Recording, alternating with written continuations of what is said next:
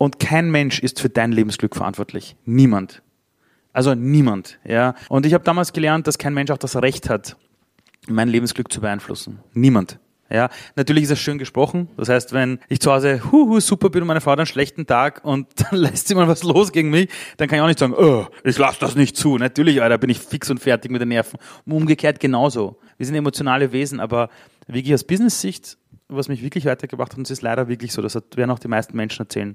Es ist meistens so der erste große Bruch, den du erlebst, wo du dann wirklich merkst, was ist mein Einflussbereich und was ist es definitiv nicht. Und ich habe damals wirklich gelernt, mich zu fokussieren auf meinen Einflussbereich und zu realisieren, es gibt bei mir auch nicht mehr diese Diskussionen. Warum ist die Welt so? Warum ist der dort so? Warum gibt's die Bla ist mir doch egal. Ich mache mein Ding. Ja, und wer will, ist eingeladen. Und das habe ich aber damals halt auf harte Tour gelernt. Also das war nicht wirklich, es waren viele Tränen dabei. Ich habe mich wirklich in Frage gestellt. Ich habe meine Sachen gepackt und bin einfach weg ein paar Tage. Ähm, ich, ich bin ins Kloster gegangen, zehn Tage schweigen. Urgeil. Herzlich willkommen bei Lunch Break Stories, dem Podcast für Unternehmerinnen und solche, die es noch werden wollen. Mein Name ist Julia und ich freue mich, dass du da bist. Im zivilen Leben bin ich eigentlich Lehrerin. Doch für Lunch Break Stories tausche ich die Rollen, werde selbst wieder zur Schülerin und gehe bei tollen und mutigen Frauen in die Schule, die den Schritt in die Selbstständigkeit gewagt haben. Mein Wunsch für dich und für mich ist es, uns von den Stories dieser Frauen inspirieren und ermutigen zu lassen, die ersten Schritte zu wagen. Frei nach dem Motto, wenn die das können, trauen wir uns auch. Und besser auf neuen Wegen hin und wieder stolpern, als in alten Pfaden auf der Stelle zu treten. Also worauf warten wir noch? Los geht's!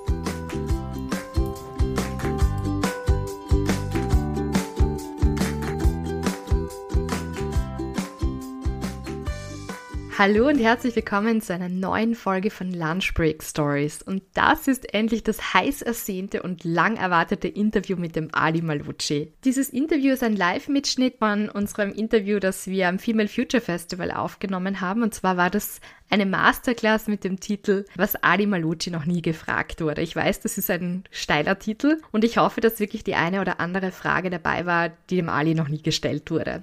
Die Masterclass hätte eigentlich eine halbe Stunde dauern sollen, aber ich würde mal sagen, dem Ali hat so gut gefallen, dass er eineinhalb Stunden geblieben ist. An dieser Stelle nochmal danke, Ali, dass du dir die Zeit genommen hast. Das war wirklich so, so cool. Und vielen Dank auch für deine Offenheit. Ich würde mal sagen, ich war schon gut auf das Interview vorbereitet, habe eventuell jede Story und jeden Post vom Ali in den letzten Monaten mir angeschaut, habe seine Bücher gelesen etc. Aber dennoch, ein Interview ist immer nur so gut wie der Interviewpartner. Und beim Ali ist das echt super.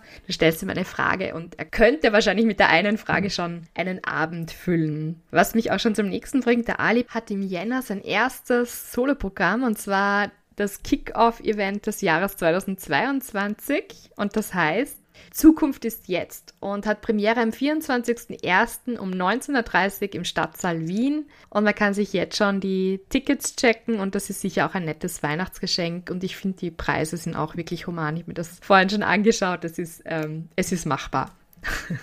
Jetzt aber vielleicht noch, wer den Ali Malocci noch nicht kennt, also ich kann es mir zwar kaum vorstellen, aber falls ihr ihn doch noch nicht kennen solltet, der Ali Malocci musste mit seinen Eltern aus dem Iran fliehen als Kind, also noch sehr junges Kind, ähm, hat seine Kindheit teilweise in Dreiskirchen und in Simmering verbracht, alles ein bisschen schwierig, war Schulabbrecher, hat gestottert, hat ganz, ganz viele unterschiedliche Jobs ausprobiert und hat dann die wahnsinnig erfolgreiche Berufsorientierungscompany Watchado gegründet, ist mittlerweile erfolgreicher Unternehmer, mehrfacher Autor, Speaker, Mentor, Coach, EU-Jugendbotschafter, hat zahlreiche Auszeichnungen. Also wenn ihr genau wissen wollt, was er alles schon für Auszeichnungen und Titel bekommen hat, dann einfach einmal Ali Malucci googeln. Da findet ihr dann wirklich alles. Und für alles weitere äh, einfach jetzt dieses Interview anhören. Dieses Interview hat wirklich Tiefgang. Wir sprechen über so Dinge wie, was braucht es für Fähigkeiten für die Zukunft, für die Arbeitswelt. Äh, wir sprechen aber auch wirklich über ja schwierigere Themen, tiefere Themen wie Burnout, Depression, der Bruch mit seinem besten Freund. Ich frage ihn auch, wer wäre Ali heute, wenn er nicht als Ali geboren worden wäre, sondern als Alina? Und auch, ob er für andere Männer ein Vorbild ist. Also es sind ganz, ganz viele unterschiedliche Themen, die wir da streifen. Und ja, es ist einfach cool, weil der Ali wirklich so offen und ehrlich geantwortet hat. Das heißt, dieses Interview passt eigentlich perfekt in die Coaching-Serie, die ich gerade habe hier auf Lunch Big Stories, die sich Coach Me If You Can nennt. Das heißt, eigentlich ist die ganze Masterclass oder das ganze Interview ist irgendwie eine perfekte Coaching-Mentoring-Session geworden, wo einfach ganz viel Lebensweisheit auch drinsteckt. Ich wünsche euch jetzt ganz viel Spaß oder einfach auch ganz viel Inspiration. Es ist nicht immer lustig, aber auch lustig, keine Sorge, der Spaß kommt natürlich auch nicht zu kurz. Aber ganz viel Inspiration und Ermutigung mit diesem Interview. Also, Vorhang auf, Mikro frei für Ali Malocci. Vorstellen brauche ich, glaube ich, den Ali nicht mehr. Erfolgreicher Unternehmer, mehrfacher Autor, neues Buch gerade rausgebracht, Next Level Work. Und ja, ich habe, glaube, alle, die vorher schon beim Talk dabei waren, wissen jetzt, wer der Ali ist. Preisgekrönt, begeisterter Papa, Ehemann. Wie würdest du dich selbst vorstellen, wenn wir uns jetzt so ganz gemütlich zu zweit hier getroffen hätten und ich sage, ähm, hallo, ich bin Julia, mhm. ich bin Lehrerin, ich bin Podcasterin. Wie stellst du dich vor? Also ich bin heute in der Früh wirklich schon zweimal so gefragt worden und ich habe einfach gesagt, ja, ich bin da eingeladen worden und werde am Anfang ein paar Worte sagen. Okay. Also, weil, naja, es ist immer so, wenn du nicht weißt, wer vor dir steht, ist es immer irgendwie schwierig, jetzt äh, der Person zu erklären, was du machst. Also wenn ich jetzt weiß, dass jetzt jemand vor mir, der weiß nicht, selber Unternehmer ist, dann erkläre ich ihm natürlich meine unternehmerische Sicht. Wenn es jemand ist, der am Unternehmen HR macht, erzähle ich wieder was anderes. Aber auch auf Partys sage ich, sag ich immer, also habe ich vor ein paar Jahren noch äh, irgendwie gesagt, ja, da gibt es so ein Startup, in dem arbeite ich halt mit. Als ich begonnen habe, Vorträge zu machen, habe ich gesagt, ja, ich bin sowas wie ein Lehrer manchmal. Ja, so. Mhm es, es, variiert immer, aber meistens sage ich wirklich immer nur, ich bin der Ali. Servus. Okay. Ja. okay, schön, Ali, dass du da bist. Danke für die Einladung. Ja, sehr, sehr gerne. Ähm, ich werde jetzt am Anfang dir ein paar Fragen stellen, die eben nicht ganz ernst gemeint sind, weil, wie gesagt, ich muss ja dem Titel der, dieser Masterclass da gerecht werden und versuchen, dass da wirklich eine Frage dabei ist, die dir vielleicht noch nie gestellt worden ist. Neugierig. okay, dann fange ich gleich mit einer komischen Frage an. Ja? Hm? Was ist das witzigste Wi-Fi-Netzwerk, was du je gesehen hast? Den Namen einfach, ein, du bist ja auch Informatiker, du was ist das ah? Ah, Freibier. Freibier. Ja, und, und, und genau, ich hatte es nämlich eingerichtet. Ah, okay. Freibier okay. und dann, ja, genau. Also das war definitiv Freibier, ja. Ah, okay, super. Mein Podcast ist Lunch Break Stories und mhm. normalerweise interviewe ich Frauen und Gründerinnen und die erzählen ihre Gründungsstory. Und eine Frage, die ich immer gerne stelle, ist, mit wem würdest du gerne mal deine Lunch Break verbringen? Wer wäre das bei dir? Lebend oder bereits verstorben? Kannst du dir aussuchen? Darf auch ein Mann sein. Darf auch ein Mann sein, selbstverständlich, ja, sicher. Ähm, kennt ihr Felix Lobrecht? Ja. Das ist, äh, glaube ich, aktuell der einfach erfolgreichste Comedian im deutschsprachigen Raum. Äh, den, hat den besten Podcast, glaube ich, auch im deutschsprachigen Raum. Äh, mit dem würde ich gern quatschen. Ja. Weil der ist in extremer Armut aufgewachsen in Berlin und, und schafft es echt, diese Welt zu beleuchten durch Comedy, aber halt die echten gesellschaftskritischen Themen wie Diversity, Vielfalt, Zusammenhalt, Solidarität. Und das ist echt der einzige Typ, dem ich jetzt, glaube ich, oder Mensch eigentlich, dem ich jetzt seit einem halben Jahr wirklich konstant zuhöre. Und ich bin eigentlich jemand, ich habe nie Zeit für Comedy oder so. Ich find's lustig, mhm. aber immer so ein Joke. Ja? ja. Und das ist jemand, der hat mich echt gecatcht, das hätte ich mir nicht gedacht. Der würde mich voll interessieren. Und ansonsten, ah, da, die Kindergartentante meiner Tochter, ja. oder Tante, die Kindergartenerzieherin, entschuldigt den Ausdruck, das ist noch so geprägt bei mir, äh, weil ich würde sie gerne mal fragen, wie meine Kleine nämlich wirklich drauf ist, weil ich habe selten Zeit mit der zu reden und die sagen immer alle, eh, urnett und ursüß und ich würde gerne einfach wissen, ob meine Tochter im Kindergarten auch so ist wie zu Hause. Wenn sie, wenn sie ja noch nichts sagen lässt. Äh, ja, aber die zwei Leute, ja. Okay, mal für schön. Ja. Wenn dein Leben verfilmt würde, also dann, ich würde sagen, dein Leben gibt genug äh, Filmstoff her. Wer würde dich denn dann spielen? Welcher Schauspieler? Boah. Äh, also, der muss einmal glatt haben und Bart haben und, und wird wahrscheinlich jetzt nicht Hannes heißen oder Andreas, äh, sondern eher Kemal oder sowas. Nein, also wer wirklich cool wäre, ist der Edward Norton. Ja. Weil ich finde, das ist der geilste Schauspieler der Welt, also was der abgeliefert hat und in was für Rollen der reinhüpfen äh, kann. Und das der einzige Schauspieler, wo ich auch das Gefühl habe, die deutsche Synchronstimme ist geil. Ja, also die meisten haben so komische Synchronstimmen und bei ihm ist sie wirklich cool. Ja. Das wäre lässig. Okay, das wäre geil, ja. Der wäre super. Ali, über was wird zu wenig geredet? Ähm, Wie es uns wirklich geht. Und zwar die Graustufen. Also wir reden echt nur über Happy oder Mega-Depression. Also entweder ist gerade das Thema Mega Mental Health, ist es, aber schon seit ewig. Und jetzt durch Corona merkt man, wir kommen dem nicht mehr aus, ja, weil die, weil die Krankenstationen einfach äh, echt fluchen und sagen, Alter, was ist da los? Und auch die Leute, die Betroffenen sagen, hey, die Krankenkassen zahlen zu wenig. Deshalb reden wir drüber. Oder wir reden darüber, dass alles super ist. Also wir haben eine Dualität, ein wirkliches Entweder-Oder, aber was wir echt nicht tun, ist das sowohl als auch. Und deshalb reden wir uns die Welt ja auch immer so schlecht. Ja? Und die Zukunft ist besser als ihr Ruf, egal welche Bereiche du dir ansiehst. Anhand der Zahlen geht es immer bergauf, außer beim Klima. Sonst geht es überall anhand der Zahlen, haben, leben wir in der besten aller Welten. Ich will nicht vor 100 Jahren gelebt haben. Es ist natürlich auch eine Frechheit, dass wir in Österreich erst seit 100 Jahren das Frauenwahlrecht haben. Aber es ist besser als Frau, sich auch jetzt zu leben als vor 100 Jahren. Das heißt, die Welt wird in allen Bereichen, auch im Bereich der Armut zum Beispiel. Jemand, der heute als arm gilt, die wird es trotzdem besser als jemand vor 100 Jahren. Ist keine Ausrede. Aber wir müssen echt verstehen, uns wirklich auf das zu konzentrieren, wie die Welt wirklich ist und nicht immer nur, wenn es Ausschläge gibt. Immer wenn was passiert, dann reden wir drüber. Gewalt in den Schulen, sind die Kinder auf das vorbereitet? Oh, da ist das Thema passiert. Oh, Mental Health haben wir jetzt. Also wir laufen auch medial immer von Peak zu Peak und nehmen den Menschen den Fokus weg aufs echte Leben. Und das echte Leben ist halt eine Graustufe. Du hast nicht immer schöne Augenblicke, du hast wahrscheinlich viel mehr Tränenaugenblicke, äh, als du jetzt immer Happy Moments hast. Und wir spiegeln den Leuten aber dieses Bild, der Gipfel ist es, und wenn es da oben ist, hast du das geschafft. Und wenn du mal mit jemandem redest, der sein Leben lang nur auf den Gipfel denkt, der ist oben und fällt dann meistens eine große Depression, weil er nie gelernt hat, den Weg am Weg dahin zu genießen. Und wir müssen echt lernen, darüber zu sprechen, du musst den Prozess genießen lernen, nicht das Ziel. Das Ziel ist so ein Beiwagerl, das ist eh nett, wenn du da hinkommst. Aber enjoy the process, ja. Und über das reden wir einfach nie. Über das reden wir nie, ja. Also, und das müssen wir echt lernen, sonst, sonst wird auch dieses gesellschaftliche Miteinander ein Riesenproblem. Danke. Ich höre da jetzt auch ein bisschen raus Dankbarkeit. Also, dass das ein Schlüssel auch ist vielleicht. Für was bist du dankbar? Also ohne Scheiß, das kann mein Team wirklich bestätigen, einfach für alles. Ja. Nein, also ich weiß, dass mein Leben hätte anders kommen können und ich weiß, dass ich in meinem Leben einfach so viele Menschen hatte, die in mir Dinge gesehen haben, die ich ja noch nicht wusste. Also sei es, dass ich die Schule hingeschmissen habe und ein Lehrer mich nur darauf hingewiesen hat, dass es einfach gab, wo ich gut war, das war Informatik. Dann habe ich eine Schule gemacht für Informatik, war plötzlich der Beste mit Auszeichnung, habe dann in Rekordzeit studiert, ein Jahr schneller als alle anderen neben Vollzeitjobs, aber nicht, weil ich so gescheit war, sondern weil mich ein ehemaliger Lehrer nach dem Schulabbruch nur darauf hingewiesen hat, mich einmal in meinem Leben ein Jahr lang auf das zu konzentrieren, auf Dinge, die ich kann so entgegen aller Dinge, die ich kannte. Für das bin ich wirklich dankbar. Da bin ich dankbar, dass meine Eltern nach Österreich geflohen sind. Ja. Wir sind zwar in Dreiskirchen angekommen, aber das Ziel war eigentlich damals von der UN, wir hätten in die USA weiter sollen, nach LA. Mhm. Da leben so eine Million Perser. Da habe ich urviel Familie. Und aus einem Bauchgefühl her sind meine Eltern hier geblieben. Und das war echt der Jackpot, also wirklich, das war Jackpot. Uh, für was bin ich noch dankbar? Ganz ehrlich, dass da überhaupt irgendwer sitzt und zuhört. Also jetzt nicht wegen dir, sondern wegen immer wie geil. Und ähm, ich bin halt so jemand, ich habe, das Glück hört sich jetzt komisch an, aber ich habe in meinem Leben sehr früh sehr wichtige Menschen von heute auf morgen verloren. Also von dort, wo ich herkomme, aus Simmering, zwei meiner besten Kumpels, der eine ist gestorben an einer Überdosis, der andere hat sich, ja, hat sich entschieden, aus dem Leben zu gehen.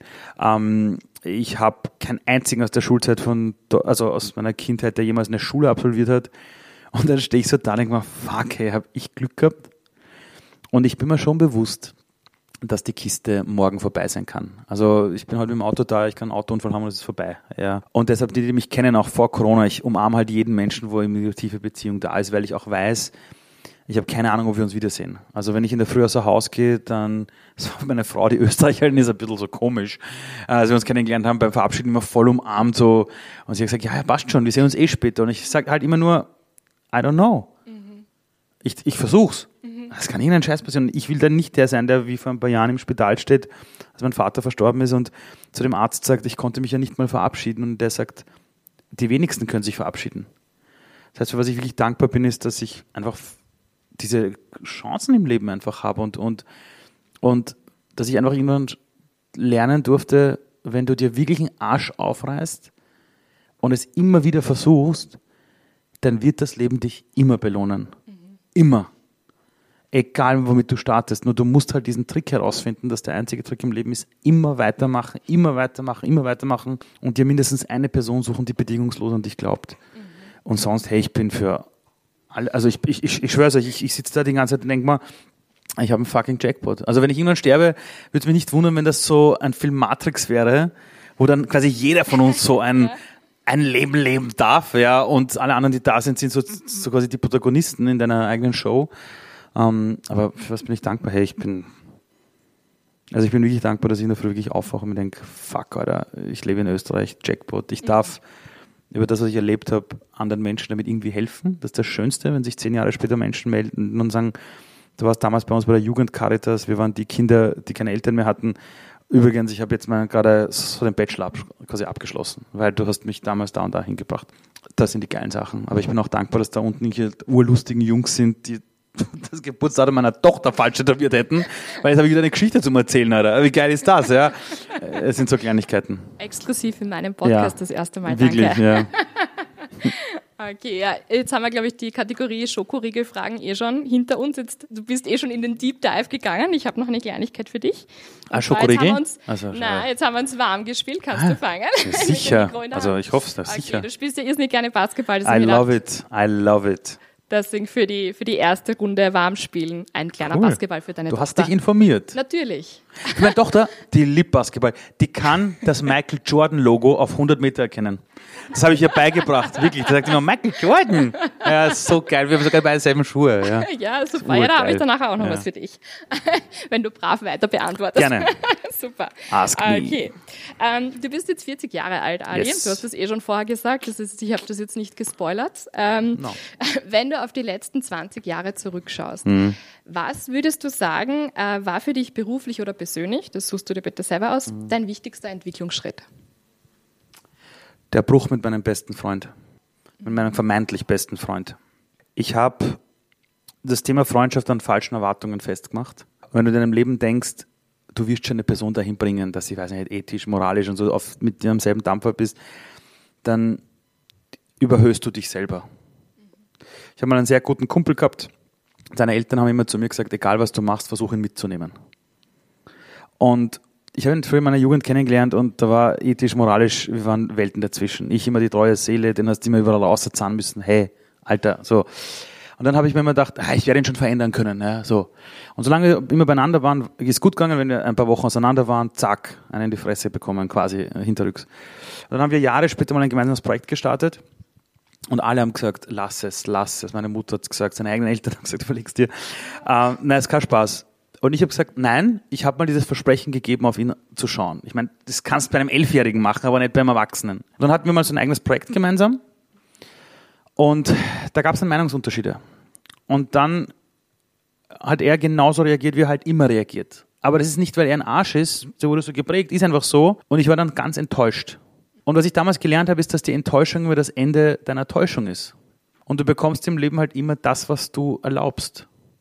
Und ich habe mir immer von ihm auf der Nase rumtanzen lassen. Nicht, weil er ein Arsch ist, sondern das war immer so, ich habe es erlaubt, warum soll er glauben, dass es blöd ist? Ich habe es zwar gesagt, aber habe anders gehandelt. Und das war ein Megabruch in unserem Leben, wo wir wirklich auseinandergegangen sind. Also es war Katastrophen. Und 48 äh, Stunden später habe ich meine Mama dann getroffen und die hat mir erzählt, dass sie gerade beim Arzt war und sie hat Krebs im Endstadion und hat noch zehn Monate. Das ist alles passiert innerhalb von wenigen Tagen. Ähm, und meine Frau war hochschwanger. also das war eine Phase meines Lebens, da bin ich echt da gestanden und habe gedacht, was ist jetzt los, hey?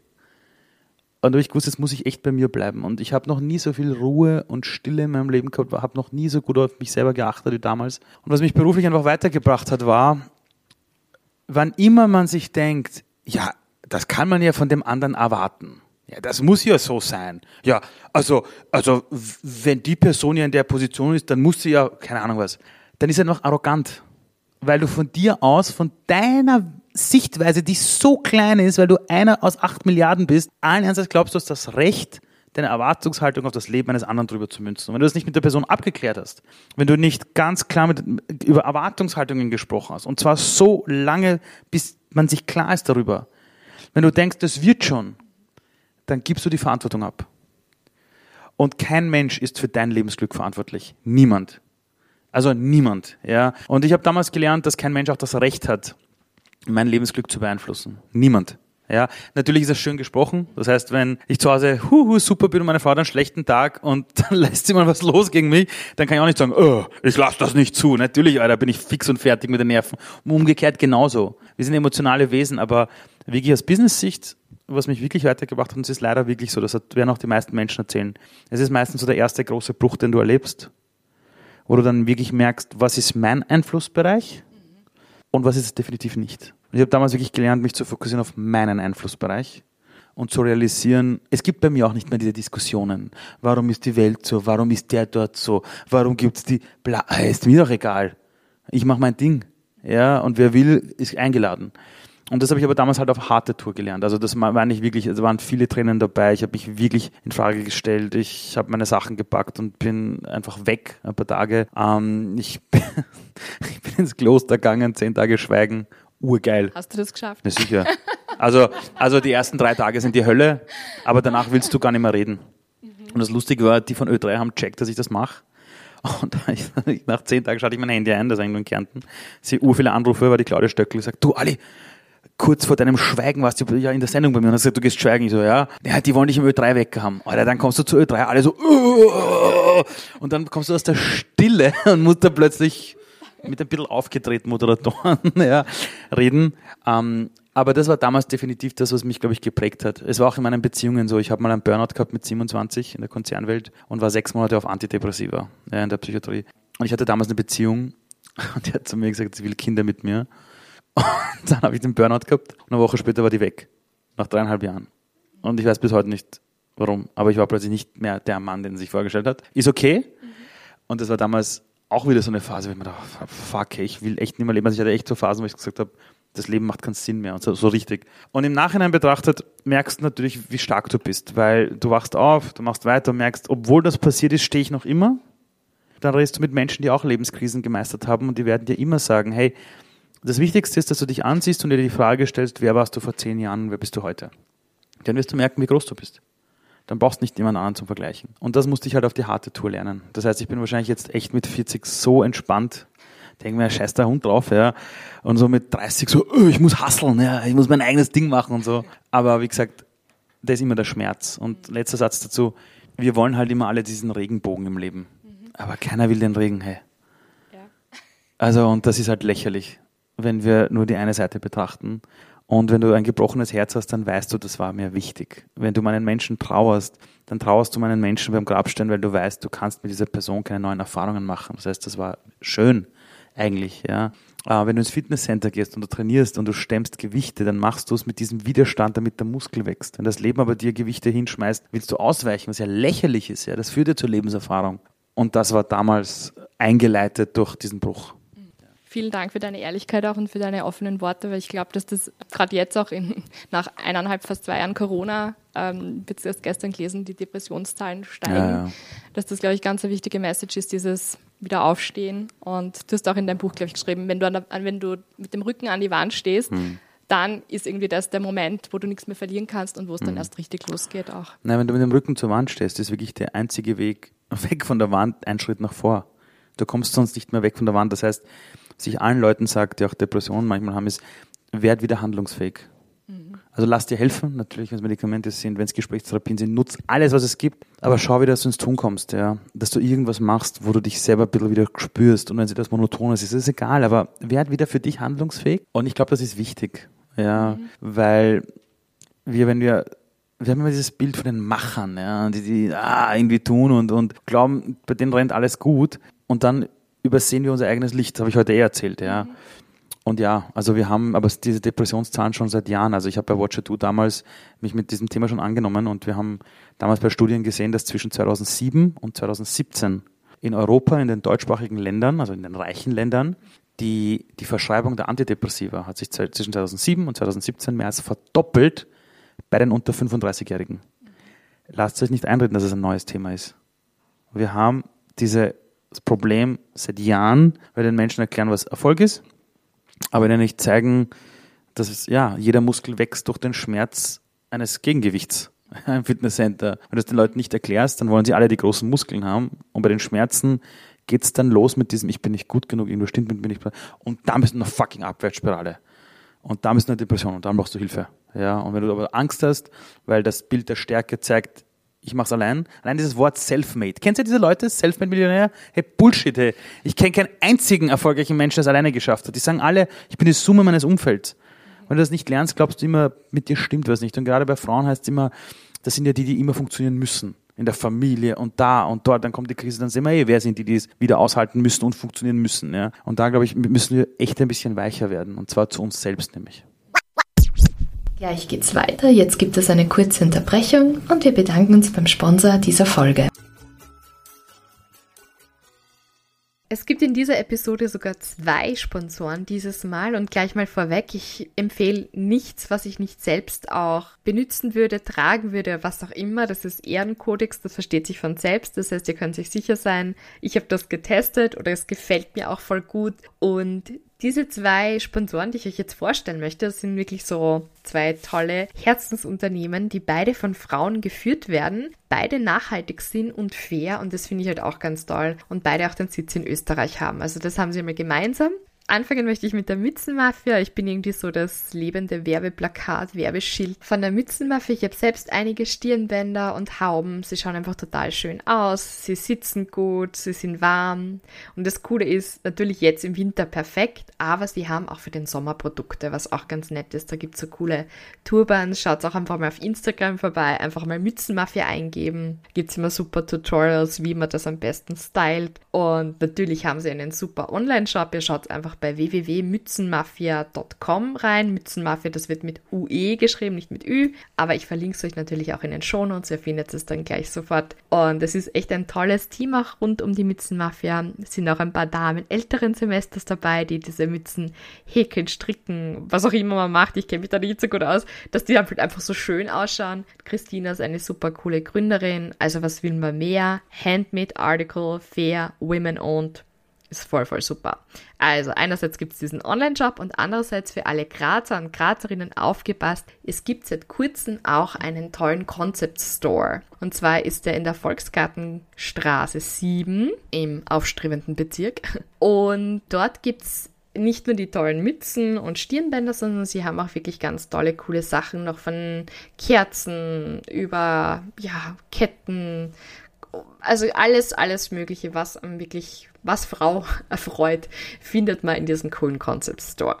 So, und jetzt zu meinem zweiten wunderbaren Sponsor von dieser Episode, und zwar Diamara. Diamara stellt wunder wunderschöne Ohrringe her und jeder, der mich kennt, weiß, ich habe keinen Schuhtick, ich habe einen Ohrring-Tick. Ich trage generell nicht wahnsinnig viel Schmuck, aber ich trage jeden Tag Ohrringe und ich liebe Ohrringe. Von dem her passt Diamara perfekt als Sponsor. Die Tamara, also Gründerin von Diamara und ihr Freund haben dieses tolle Schmucklabel letztes Jahr gegründet und zwar während andere im Lockdown Bananenbrot gebacken haben, haben sie das eben, haben sie Schmuck designt. Sie designen alles selbst oder vor allem die Tamara designt und es wird in Italien handgefertigt und das dauert ganz schön lang. So ein paar Ohrringe dauert meistens bis zu sieben, siebeneinhalb Stunden, das überhaupt herzustellen. Und dieser Schmuck besteht aus Miyuki-Perlen und Swarovski-Kristallen. Sie bemühen sich auch natürlich total, was Nachhaltigkeit angeht, was mir halt auch immer voll wichtig ist. Mir ist immer wichtig, Nachhaltigkeit, fair und wenn das dann auch von Frauen gegründet ist oder geführt ist, super. Sie bemühen sich eben total und versenden alles plastikfrei und CO2-neutral und natürlich sind sie auch noch, weil sie so super sozial und nachhaltig sind, Mitglied der Organisation 1% for the Planet und spenden im Zuge dessen 1% ihrer Umsätze für die Umwelt. Also finde ich auch ganz toll. Es ist nicht nur schöner Schmuck, sondern nachhaltig und ja, finde ich auch toll, dass sie da 1% auch noch extra spenden. Also unbedingt vorbeischauen, diamara.com, mützenmafia.com und auf Instagram sind sie natürlich auch vertreten, so wie alle coolen Brands. Also einfach mal vorbeischauen und shoppt für Weihnachten, kauft ein für besondere Anlässe oder auch so und unterstützt wirklich auch kleine Unternehmen. Finde ich ganz, ganz wichtig. So, und jetzt geht's wieder weiter mit dem Ali.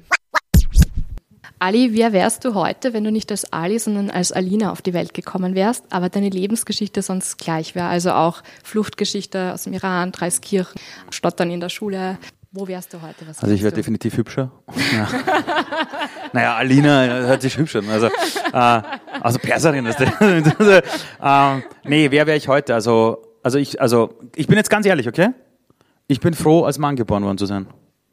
Mhm. Ich, will, mhm. ich will keine Frau sein, die als Flüchtling nach Österreich kommt, die stottert, einen Vater hat, der dann psychisch krank wird, äh, eine Mutter, die wie verrückt kämpfen muss. Ähm, meine Mutter und mein Vater waren saumodern. Also die haben auch immer zu mir gesagt, Ali, such dir österreichische Freunde. Lern besser Deutsch als alle anderen. Ja, ähm, die haben immer, wenn ich zu Hause irgendwas Depperes gesagt habe, oh, Weiber. Also ich bin in Simmering aufgewachsen, im Arbeiterbezirk in Wien und habe halt lauter Simmeringer Freunde gehabt und dann sagst du mal so nebenbei so einen saublöden Spruch, so Weiber und meine Mutter immer so, ah!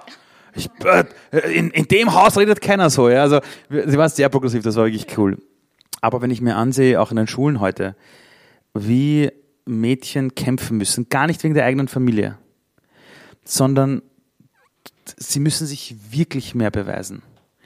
Und wir wachsen immer durch Vorbilder. Immer. Diese Veranstaltung ist so geil, weil du plötzlich Menschen siehst, mit denen du etwas gemeinsam hast, vielleicht auch in deiner Lebensgeschichte und du siehst, hey, den Pfad gibt es auch und die Person ist dem Pfad gegangen und ist happy. Dann kann ich das ja auch. Nur finde mal ein Vorbild in Österreich für ein Mädchen, das im Flüchtlingsheim aufgewachsen ist, das Alina heißt, halb Person ist der Vater hochdepressiv, die Mutter kämpfen müssen wie verrückt. Nichts von ihren Uni-Abschlüssen ist je anerkannt worden. Mein Vater hat Flaschen eingeschlichtet beim Metro, meine Mutter war Putzfrau, obwohl beide mehrfache Akademiker im Iran waren. Ähm, sie sind verzweifelt daran. Ja, da waren sie beide nicht der deutschen Sprache so mächtig. Meine Mutter hat es natürlich viel besser gelernt. Und wenn du dann als Mädchen so dastehst, denkst du so, und ich musste auch sehr früh auf meinen Bruder aufpassen, das Ganze. Und das erleben wir ja auch bei ganz vielen jungen Mädchen in Familien. Ähm, ich hatte zumindest dieses Burschending, ja, der Bursche am Fußballplatz. Wenn ich heute in den Schulen bin, merke ich einfach, es ist leicht in dieser Welt ein Mann zu sein. Definitiv. Andererseits muss ich auch sagen, meine Mutter war eine unfassbare Inspiration, die mir Dinge mitgegeben hat, die du jedem Menschen mitgeben kannst. Und ich erlebe heute so viele wunderbare Frauen, die trotz oder gerade wegen dieser unfassbaren Widerstände viel mehr geliefert haben als Männer in der Position. Das heißt, es gibt zwei Möglichkeiten. Obwohl, nein, eigentlich gibt es nur eine. Wäre ich heute eine Frau, wäre ich noch erfolgreicher. Ich sage euch warum. Ich sage euch warum. Ich habe doch meine Mutter gesehen, was möglich ist, wenn du mit nichts es zwei Burschen ermöglicht, Bildung zu haben, an die Un also wirklich, der hat uns alles ermöglicht. Also Bildung war zu Hause das Wichtigste, auch wenn, obwohl wir kein Geld hatten. Das war immer das Wichtigste. Und ich glaube, meine Mutter hat sich wahrscheinlich, wenn ich ein Mädchen gewesen wäre, noch mehr angestrengt, dass sie mir noch mehr einredet. Also ein Spruch, den ich als Kind immer gehört habe, immer war, wenn du willst, schaffst du alles. Lass dir von niemandem das Gegenteil einreden. Und das hat die mir gesagt, ey, da war ich so klein. Weil sie hat gewusst, das ist das einzige, die einzige Sache, die sie mir mitgeben kann, damit ich in der Schule nicht untergehe. Hat sie mir einge, und ich glaube, die hätte wahrscheinlich noch mehr investiert, wenn ich ein Mädchen gewesen wäre. Und bei Menschen ist es meistens so, wenn du früh in deinem Leben kämpfen musst, dann baust du dir einen Trainingsmuskel auf. Wenn du dann nämlich in der normalen Welt bist, tust du dir urleicht. Wirklich leicht. Wenn du in den ersten Jahren um dein Leben kämpfen musstest, ja, dann ist hier draußen das Peanuts heute. Ja. Ähm, und ich glaube, wenn ich das als Mädchen gelernt hätte, dann wäre ich heute wahrscheinlich noch erfolgreicher. Mhm, Oder zumindest würde ich mehr geschaffen haben und das Ganze, ja. Was würdest du sagen, welche Kindheitserinnerung, und du suchst dir jetzt bitte selber aus, ob positiv oder negativ, hat dich am meisten geprägt? Mein Problem ist, dass ich mich an nichts erinnern kann aus meiner Kindheit. Also Psychologen haben mal zu mir gesagt, das dürfte so schlimm gewesen sein, dass ich automatisch das ausgeblendet habe. Es gibt so einzelne Punkte, aber ich habe Freunde, die erzählen, ja, als ich sieben war, als ich zehn war, und ich denke, wow, hä? Wie, was? Mhm. Ich, ich weiß Schule, Unterstufe noch, ja, aber, aber sonst nichts mehr. Und dann gibt es so Highlights. Ähm, es gibt, ich habe in Wien im, in Simmering gewohnt und da sind wir ständig umgezogen und da haben wir mal gewohnt in der Haufgasse in Simmering. Ähm, und da gab es einen Arzt und der war genau in unserer Straße und wir haben gewohnt, Haufgasse Nummer 13, glaube ich, bei der Trafik.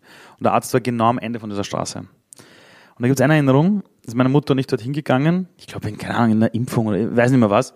Und es war Frühling, es war warm draußen. Und wir sind rausgekommen und es hat begonnen zu regnen, wie verrückt. Und meine Mutter hat ihre Schuhe ausgezogen, ich habe meine Schuhe ausgezogen, ich war ganz klein. Sie hat mich an der Hand genommen und wir sind auf diesem Asphalt. Es war wirklich warm, aber Regen, dieser Platzregen, einfach nach Hause gerannt. Und das war einfach, glaube ich, mit Abstand die schönste Erinnerung, die du als Mensch haben kannst. Also da war, also da war echt alles gut. Schön. Würdest du auch sagen, ist deine Mama einer von den, von den Frauen, die du am meisten bewunderst? Es bin ich zwie wirklich zwiegespalten. Mhm. Also ich hätte mir gewünscht, dass sie mehr in ihrem Leben auf sich achtet, da bin ich stinksauer auf sie. Also es gab eine Phase, wo es ihren Kindern oder mir dann auch finanziell gut ging.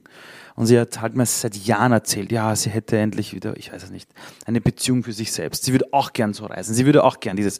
Und dann waren wir endlich dort und hatten all diese Möglichkeiten. Ich habe gesagt, Mama, da und das. Nein, nein, nein, nein, nein, du hast jetzt, jetzt dein Leben. Und, und ich so, Mama, äh, du bist Teil meines Lebens. Und du hast gemerkt, entschuldigt jetzt die Aussage, ihr könnt mich auf Social Media dafür killen, wenn ihr wollt. Wirklich jetzt. Und ich sage jetzt etwas, das ist nicht populär. Aber ich habe es bei meiner Mutter erlebt und leider auch bei vielen anderen Menschen. Einsamkeit ist eine Entscheidung. du wirst nicht von heute auf morgen einsam.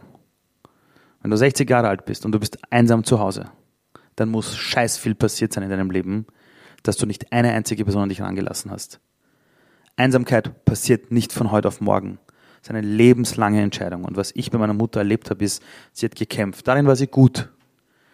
Aber sie hätte sicher seit 15 Jahren nicht mehr kämpfen müssen. Aber sie hat nicht aufgehört, diese Rolle abzulegen.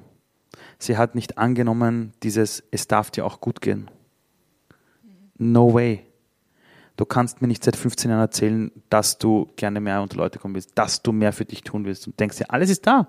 Du hast einen Job, du hast deine Uni-Abschlüsse nachgeholt, du arbeitest als Sozialarbeiterin, du kümmerst dich um das, was du dein Leben lang machen wolltest. Sie hat sich bis zu ihrem Tod gekümmert um Langzeitarbeitsloser.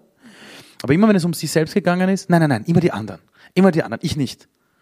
Und dann liegt sie in ihrem Sterbebett auf der Palliativstation und sagt mir, was sie gern halt alles hätte machen wollen. Und ich denke mir, seit zehn Jahren renne ich dir hinterher. Sag, komm mit auf den Urlaub. Mach mal das. Gehen wir doch dahin. Da sind die Tickets. Nein, nein, nein, nein, nein, nein, nein, nein. Und dann, als sie verstorben ist, hat jemand zu mir gesagt, ja, na, sie war dann schon am Ende einsam. Sag ich, hey, ganz ehrlich, lass mich in Ruhe mit dem Scheiß. Sie hat eine Dekade dran gearbeitet, dass sie dort ist. Und deshalb ist sie ein Vorbild, aber ich, aber nur in den Bereichen, die mich im Leben weiterbringen. Also uns muss bewusst sein, nehmt euch Vorbilder, aber niemals eine Person im Ganzen erstens, die jetzt nie ersetzen können, die Person. Und jede Person, auch sogar Donald Trump, egal was er von Arsch ist, hat Dinge, wo man sich denkt, oh, da kann ich meine Scheibe abschneiden, mhm. aber ich adaptiere es für mein Leben. Und das ich beim, beim, also ich, hab, ich bin ja dankbar für alles. Also ohne sie würde ich hier nicht sitzen. Aber ich habe vor, kurz bevor ich 40 geworden bin, habe ich gemerkt, ich habe ganz viele Wesenszüge von ihr, die, die für mich destruktiv sind. Und ich bin zum Grab meiner Eltern gegangen, habe mich hingestellt und habe gesagt, Mama, Papa, ich danke euch für alles aber ab jetzt ist es mein Weg. Danke für alle Sachen, die ihr mir wirklich mitgegeben habt. Die nehme ich gerne, aber alles andere behaltet euch. Und dann bin ich 40 geworden. Und es ist so, ich fühle mich jünger denn je zuvor. Naja. Hat auch die, die Geburt von deiner Tochter vor zweieinhalb Jahren, hat dich das auch sehr verändert und sehr geprägt? Und ich, wie hat es dich geprägt? Das Lustige ist, es gibt so Menschen, die sagen, wenn mein Kind da ist, verändert sich alles. Also meine Frau und ich waren total happy miteinander. Wir haben immer gesagt, wenn wir eine Tochter kriegen, ging wir eine, wenn nicht, dann nicht wir haben gewusst, wir brauchen definitiv kein Kind, um glücklich zu sein. Also, also das ist so, wenn die Menschen zu mir sagen, ich brauche ein Kind, um glücklich zu sein, denke ich mir, fuck, das arme Kind, hey. Nein, ich meine es ganz ernst. Du darfst kein Kind in die Welt setzen für dich.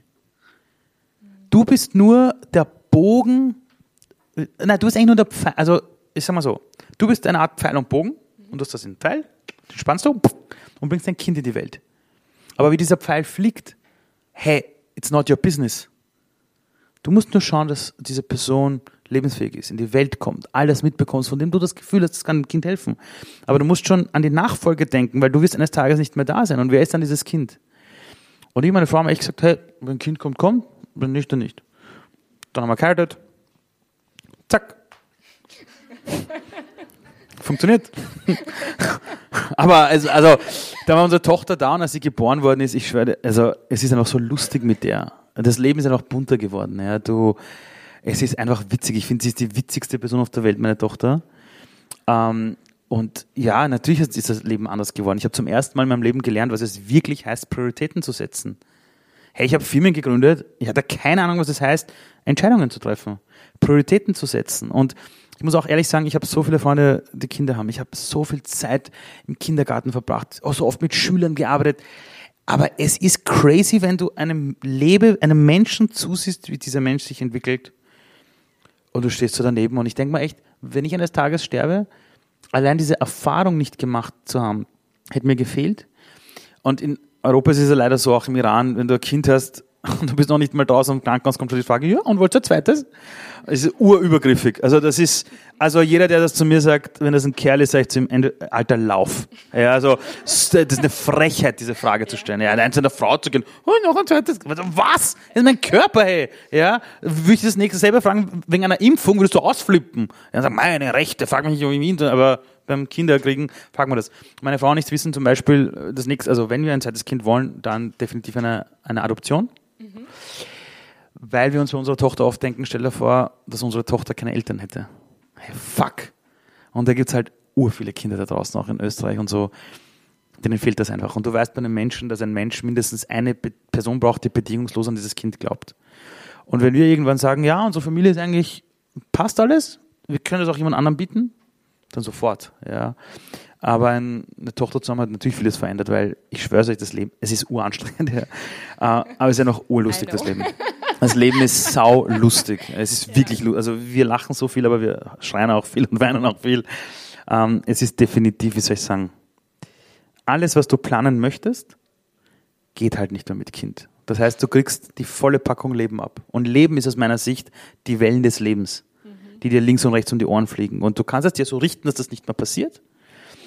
Aber dann kommst du in so einen Pfad des Lebens, wo du irgendwann dich an Dingen festmachst, wie Karriere und solche Dinge, die eh cool sind.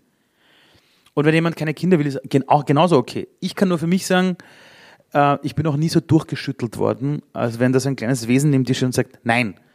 Du denkst du, fuck, hey, das ist so, was ist mit dir? Ja, so, äh, ist geil, ja. So anstrengend, aber geil. Und ich muss auch sagen, dass die größere Last, also ich nenne es wirklich so, wahrscheinlich meine Frau immer noch trägt, weil meine Tochter bei einigen Dingen meine Frau mehr will. Nur ich weiß, dass irgendwann eine Phase kommt, wo sich das komplett umdreht. So ab 10, 12, so aus, aus der Verhaltensforschung. Äh, und, und wir machen bis dahin natürlich alles gemeinsam, aber ich weiß, dass es Phasen gibt bei einer Kindererziehung, wo manchmal mehr der Mann, manchmal mehr die Frau ist. Und das nehmen wir so, wie es kommt passt jetzt gut dazu, ich habe jetzt vorgeplättert bei meinen Interviewfragen. Ich habe bei dir vor kurzem folgenden Satz in deinen Instagram-Stories gelesen, und zwar, echte Freiheit kommt immer mit der Akzeptanz der eigenen Verantwortung mhm. und nicht mit der Flucht davor. Ja. Und ist das für dich so, wie du sagst, hey, mit deiner Tochter? Also was Leute zu mir kommen und mir irgendwas von Freiheit loslabern und damit meinen sie de facto 14 Tage Bali Yoga Retreat. Und dann kommen sie wieder zurück am Tag im Arbeit, ja, yeah, die Leute hier in Österreich sind alle so anders und so negativ und so down und, und ich mache, keine Ahnung, jetzt eine Yogalehrerausbildung. Eh cool, will ich auch machen. Nur die Leute fliehen immer wohin, weil sie ihr eigenes Leben nicht gebacken kriegen. Dann gehen sie weg aus Österreich, weil Österreich ist so blöd, ich gehe nach Berlin. Dann erzählen sie mir ein Jahr später in Berlin, selber Scheiße. Und dann sitzt du so daneben denkst du, du hast nicht verstanden, was Freiheit heißt. Freiheit hat nichts mit Anarchie zu tun oder tun und zu lassen, was du willst. Freiheit heißt, zu akzeptieren, was da ist und für dich, wenn du eine Entscheidung triffst, auch die Konsequenzen zu ziehen. Weil du bezahlst für alles im Leben einen Preis. Wenn du keine Entscheidungen triffst, werden andere im Leben Entscheidungen treffen, du musst damit leben, dann zahlst du einen Preis, wo du niemals Teil davon warst. Und ich sage immer den Leuten, sei dir bewusst, welchen Preis du bezahlst, weil dann lebst du auch deine Freiheit. Und das Lustige ist, seit ich Unternehmer bin, ähm, seit ich meine eigenen Firmen habe, seit ich eine Tochter habe, ähm, seit ich verheiratet bin, ich war noch nie so frei. Noch nie. Weil ich habe mich für Dinge entschieden, wo ich bewusst Verantwortung übernehme. Das ist in meinem Wirkungskreis. Ähm, und ich habe mich mit 20, 25 nicht frei gefühlt. Aber ich, war ja so ein Typ. Zwei Monate am Rucksack durch Thailand, Full Moon Party, Half Moon Party, Shiva Moon Party, ein Jahr lang einfach alle Drogen probiert. Hey, ich, ich, ich, ich war dort. Ja, alles gehabt. Äh, da, da und da das, das nächste Gore Trans Festival in, in Ungarn, Osora, Getcho, Halligalli. Ah, und was ist das? Kennen wir nicht, wurscht. Ja, zwölf Stunden später, wo bin ich? Ja, alles erlebt. Ja, jo, das, dort, Yoga, Wasserfasten, keine Ahnung, äh, zehn Tage einsperren auf, auf irgendeinem Mönchkloster in Indien, um zu mir zu finden. Und dann denkst du so, jetzt habe ich alles durch, habe alles gelesen von Osho. Um was geht's? Weil du kannst das Leben auf einem Berg, aber es ist einsam.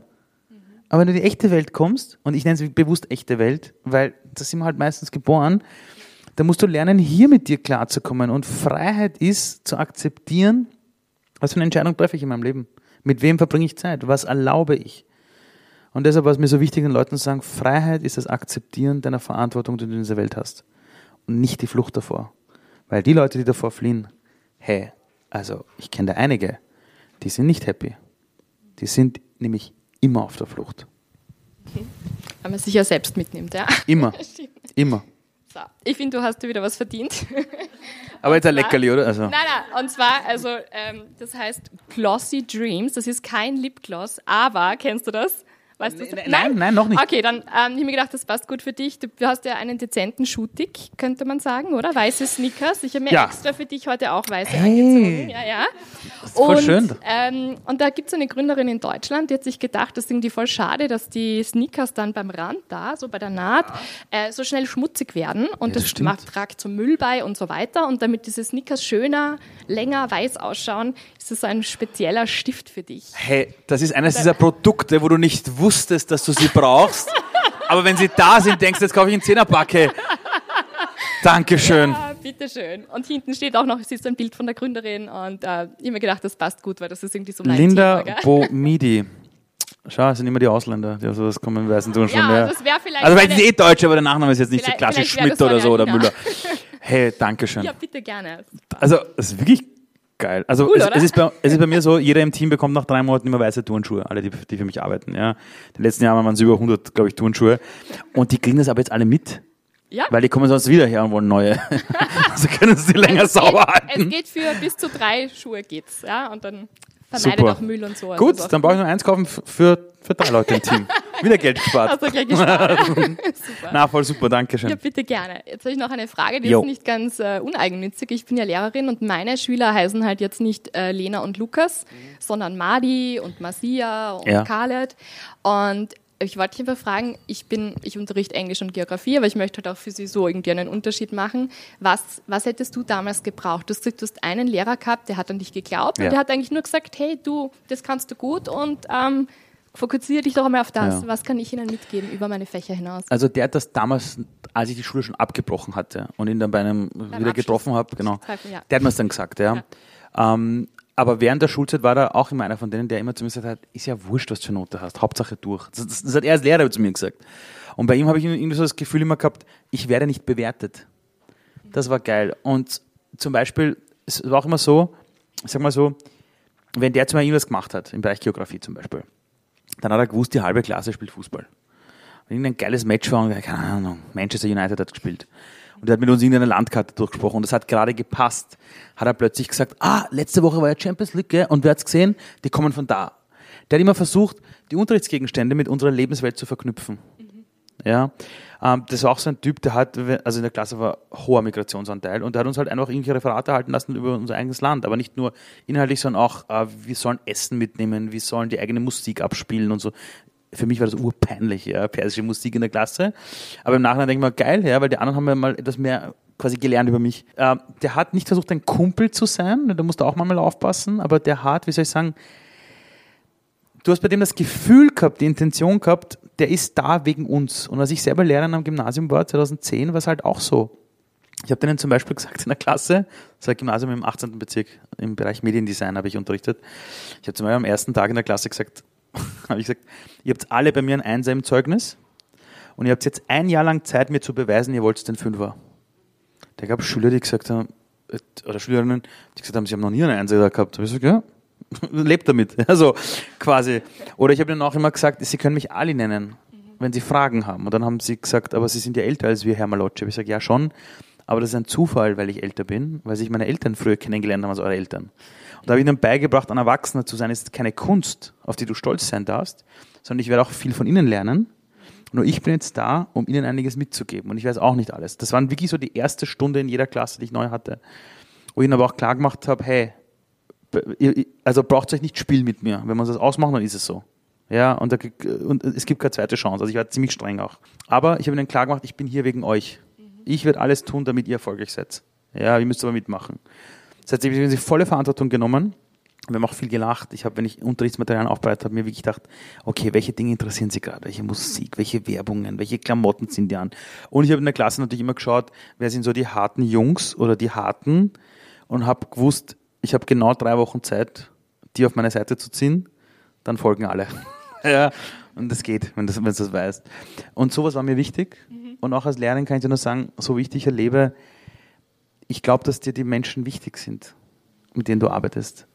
Und solange du das, nie, also du nicht zulässt, dass der administrative Stress das killt, brauchst du keine Sorgen machen. Der Mensch will ja nur ein Gefühl haben, ich bin dem anderen wichtig. Ja, das war's. Also solange du das versuchst zu verteidigen und nicht das machst, was leider Gottes vielen Leuten in der, in der Schule passiert, dass sie irgendwie nach zehn Jahren so ausgebrannt sind. Ja, du weißt, wovon ich rede, oder? Ja. Ähm, da musst du auf dich schauen. Also was ich dir wirklich sagen kann, ist, wenn du willst, dass es deinen Schülern und Schülerinnen gut geht, schau auf dich. Schau, dass es dir gut geht. Dass du dich freust, wenn du hinkommst zu ihnen, weil das spüren sie. Dankeschön. Danke, jetzt Einen fetten Applaus für Schule arbeitet, weil, weil ich weiß nicht, ob, ich weiß nicht, ob du das weißt. Ich weiß nicht, ob du das weißt. Aber Lehrer und Lernen sind die Top-Führungskräfte unserer Welt, weil sie die Lebenszeit einer Person mehr prägen als jede andere Person. Jede Führungskraft in einem Unternehmen bekommt Coaching, Mentoring-Sessions, hat jemanden, der vielleicht eine Assistenz ist, hat maximal acht Leute zu führen, weil man aus der Führungstheorie wissen, mehr als acht Leute kannst du eh nicht führen. Und am Lehrer und der Lehrerin knallt man irgendwie 20 Leute hin, die emotionale Achterbahnfahrten haben. Ich war in der Schulklasse teilweise Vatersatz, Muttersatz, dann hat sich einer in mich verknallt, und man dachte, was ist jetzt los? Dann, dann, dann, dann sollst du dir auch noch was beibringen. Denkst du so, äh, kann ich administrative Unterstützung haben irgendwie? Nee. Ja, und den Bogen musst du auch noch ausfüllen ab nächster Woche. Und denkst, das ist ja wahnsinnig geworden. Das heißt, also das sind echte Führungskräfte in unserer Welt. Das dürft ihr bitte niemals vergessen. Ja, das heißt, das nächste Mal, wenn einer wieder über Lehrer schimpft, sagt zu der Person, ja, dann mach selbst. Stell dich da mal hin eine Woche. Viel Spaß. Ja, ja danke, dass du das machst. Äh, danke, danke. Das ist ein bisschen wie Fußball spielen, gell? Also alle, alle sind Trainer. Ja, ja, genau. alle sind Trainer. Alle sind Fußballtrainer. War, ja. Super. Ich habe jetzt noch eine Frage an dich und dann ja. hättest du noch, ich weiß nicht, wie wir in der Zeit stehen. Ich habe keine Ahnung. Ich hol, voll drüber, gell? Hast du noch ein bisschen Zeit, oder? Na, ich hole meine, das Auto müsste dann vollgetankt sein. Wir holen meine Tochter ab um drei, aber ich darf meine Tochter spätestens um 16 Uhr vom Kindergarten abholen, das geht sich aus. Ja, also wir haben, also wir haben sicher noch, eine Stunde haben wir Zeit. So, das war's leider schon, aber wie versprochen, morgen gibt's ja bereits die zweite Episode und ja, ihr könnt es euch gerne in den Weihnachtsferien öfters anhören, weil ich glaube, man kann sich da einfach immer wieder was mitnehmen. Ich möchte mich noch einmal bei dir, Ali, bedanken. Danke für deine Offenheit, danke für das irrsinnig coole Gespräch und ich verspreche dir, wenn wir unser nächstes Podcast-Interview aufnehmen, dann bringe ich dir was zum Essen mit. Versprochen, Ehrenwort. So, ich möchte gleich weiter Danke sagen. Ich finde, man kann öfters Danke sagen. Also das wird viel zu wenig gemacht. Öfters Danke sagen kann nie schaden. Und so gibt es ja gleich ein paar Personen, bei denen ich mich bedanken möchte. Ich möchte mich natürlich auch beim Female Future Festival bei dem tollen Team bedanken. Allen voran natürlich die Patricia, die Verena und die Sarah und natürlich auch alle anderen.